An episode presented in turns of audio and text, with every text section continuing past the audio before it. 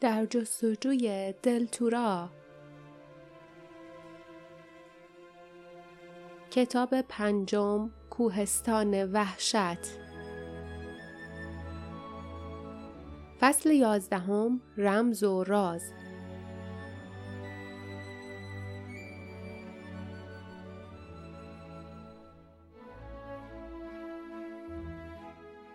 لیف، باردا و جاسمین به کلمات بدخط روی دیوار قار خیره شدند. تمام آن کلمات مجسم کننده ی مردی تنها و رنج کشیده بود که ظاهرا از خون خود برای نوشتن پیغام استفاده کرده بود. چرا چنین چیزی نوشته بود؟ لیف اندیشید شاید واسه اینکه عاقل بمونه واسه اینکه به خودش اطمینان بده توی آشفتگی و کابوس وحشتناکی که تو زندگی درگیرش شده بوده بعضی چیزا واقعی که خودش واقعیه. جاسمین زیر لب گفت اون کی بوده؟ الان کجاست؟ باردا گفت شاید مرده. اگه زخمی شده بود اون وقت لیف وسط حرفش پرید. حداقل اینجا نمرده چون استخونی تو غار نیست. شاید حالش خوب شده و از کوهستان فرار کرده. متوجه شد که خیلی آرزو دارد چنین چیزی حقیقت داشته باشد. جاسمین زمزمه کرد میگه می‌دونم کجا بودم. مطمئنم معنیش اینه که از یه جای دیگه ای اومده اینجا. البته وقتی این پیغامو نوشته مدت زیادی هم از اومدنش نمیگذشته. پرین با دلسوزی گفت شاید از سرزمین سایه ها اومده مثل ورال باردا قرقر کرد امکان نداره هیچکس نمی‌تونه از سرزمین سایه فرار کنه لیف ناگهان سرش گیج رفت و به پشت تکیه داد. دست جاسمین را دید که به طرفش میآمد و سعی کرد به او نگاه کند. گویی صدای جاسمین از فاصله دور به گوشش می رسید. او گفت لیف خون زیادی ازت رفته. برای همین احساس ضعف می‌کنی. با خواب مبارزه نکن. منو باردا نگهبانی میدیم. نترس. لیف می‌خواست حرف بزند. می‌خواست بگوید که او هم در نوبت خود نگهبانی می‌دهد. می‌خواست بگوید که خود جاسمین هم از ورال ضربه خورده است و به استراحت احتیاج دارد. می‌خواست به او التماس کند که مراقب باشد اتفاقی برای پرین نیفتد. اما پلکایش باز نماند و دهانش نتوانست کلمات را ادا کند. بنابراین فقط همان کاری را کرد که جاسمین ازش خواسته بود و خوابید. طوفان تمام شب و روز بعد با شدت تمام ادامه داشت. رد بیوقفه می‌خورید. تگرگ به باران یخی تبدیل شد. باد درختان بولانگ را در هم کوبید و بعضی از آنها را شکست و بر زمین انداخت. همسفران کاری از دستشان بر نمی آمد. به جز اینکه زیر سرپناهشان کنار هم بنشینند استراحت کنند از نهری که کنار ورودی غار به شدت جریان داشت بنوشند و به نوبت نگهبانی دهند. تا پیش از فرارسیدن دوباره شب آنها از تأخیرشان ابراز نگرانی می کردند. بازوی لیف و پنجه های پرین به طرز شگفتآوری درمان شدند و آنها از این می ترسیدند که نکند ورال نیز به همین سرعت خوب شود.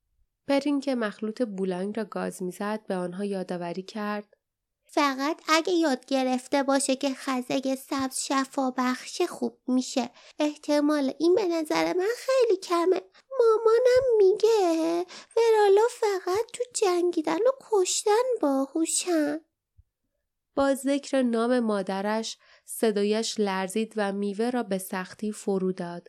لیف پس از لحظه گفت ما شانس آوردیم که وقتی ورال اومد تو همراهمون بودی. اما مامان تو کینای دیگه حتما نگرانتن پرین.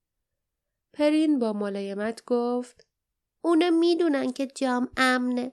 مطمئنم که دیشب تو رویاشون ما رو دیدن. به دور و برش نگاه کرد. حالا هم دوباره شب شده. ممکنه همین الان اینجا باشن. همه اونا جا میشن. چون هرچی باشه این فقط یه رویاه. سرش را خم کرد و زیر لب ادامه داد. اگه اینجا بودن بهشون می‌گفتم که متاسفم که ناراحتشون کردم. می‌گفتم دلم براشون خیلی تنگ شده. بقیه ساکت بودند. حتی فکر اینکه ممکن بود دور برشان پر از ارواح کینهایی باشد که آرزو داشتند با پرین حرف بزنند و او را لمس کنند اما قادر به چنین کاری نباشند ترسناک بود. وقتی فهمیدن پرین عمدن این حرفها را با صدای بلند زده چون دلش می‌خواسته که محض احتیاط خانوادهش حرفایش را بشنوند ماجرا برایشان غمانگیز شد پیش از آغاز روز بعد باد فرو نشست و طوفان تمام شده بود و در عوض باران نم نم و مداومی میبارید. مسافران تصمیم گرفتند که راه بیفتند. آنها پشت سر یکدیگر نهر پر آب را دنبال کردند و زیر باران به طرف بالای رود رفتند. حواسشان به صدای کتوله های بالای سرشان و صدای ورال در آن پایین بود. راه شیب تندی داشت و لغزنده و خطرناک بود. پرین جلو می رفت و به شدت تلاش می کرد که مسیر امنی درست کند. اما برخلاف کوششهایش طولی نکشید که سر تا پای همسفران پر از خراش شد. بعد از یکی دو ساعت پیاده روی زجرآور باران متوقف شد و پرتو ضعیف خورشید با تلاش از میان ابرها راه گشود. باردا گفت حداقل این شد یه چیزی و از جا پرید چون پرین ناگهان در مقابل او توقف کرد و به سرعت از مسیر بیرون رفت. جاسمین از پشت سر آهسته گفت چی شده؟ باردا با اوقات تلخی آهسته جواب داد نمی‌دونم پرین داری چی کار می‌کنی؟ پرین لای درختها ناپدید شده بود. به این طرف و آن طرف می‌رفت و با نیرو و اراده تازه‌ای شاخه ها را میشکست و زمین میریخت. پس از لحظه ای آنها را آرام صدا زد. بیاین اینجا ببینین چی پیدا کردم. آنها با بیمیلی همچنان که چهرهشان را از خارها محافظت می کردند وارد محوطه کوچک و کم درختی شدند جایی که پرین درست کرده بود. بعد ایستادند و خیره نگاه کردند. درست وسط آن محوطه کلبه سنگی گرد و کوچکی قرار داشت که سقفش از پوست درخت بود. دو میله نکتیز آهنی زنگ زده نیز در دو طرف در کوتاهی دیده می‌شد و روی هر میله جمجمه پوسخند می‌زد. پرین آهسته گفت من مطمئنم اینجا استراحتگاه کوچوله هاست. اگه تو طوفان گیر کنن تو این کلبه پناه می‌گیرن. رفتن توی این خونم واسه یه غریبه ها ممنوعه. معنی این علامت اینه. اما با نگرانی به آنها نگاه کرد. باردا به او اطمینان داد ولی خیلی وقته که از اینجا استفاده نشده حق داشتی کلبه را از مخفیگاهش بیرون آوردی و به ما نشون دادی و به طرف در رفت و آن را عقب کشید در باز شد و همسفران وارد شدند. امیدشان در مورد یافتن اسلحه داخل کلبه کاملا ناامید شد.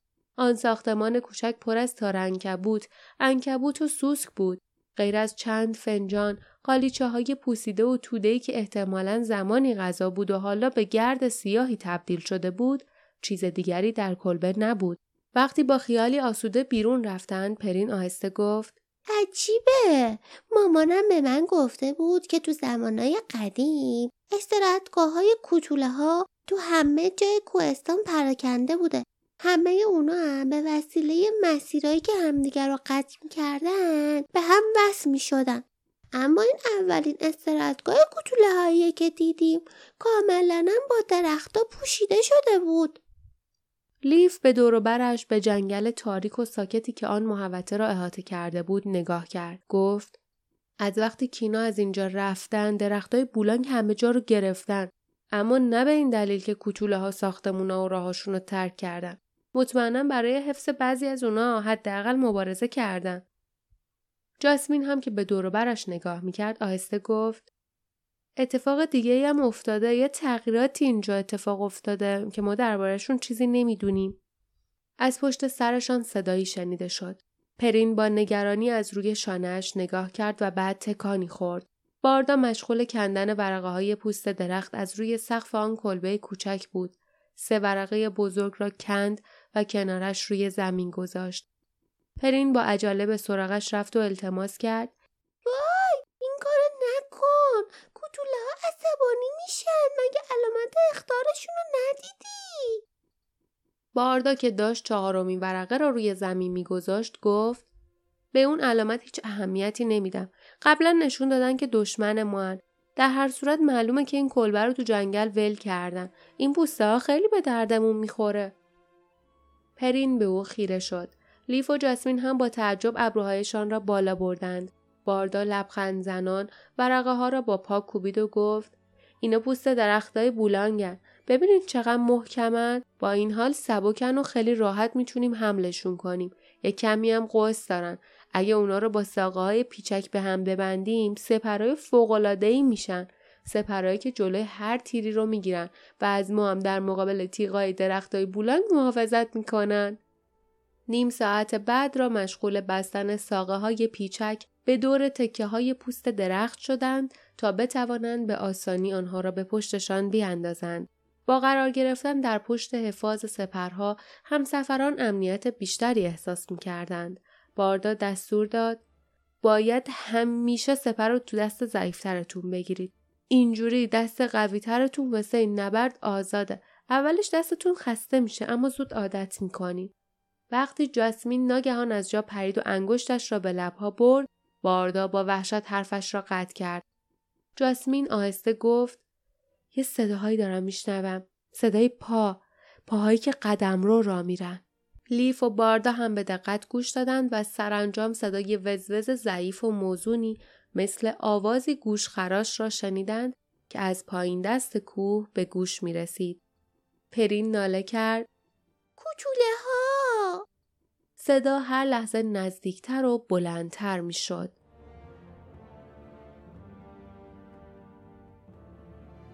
پایان فصل یازدهم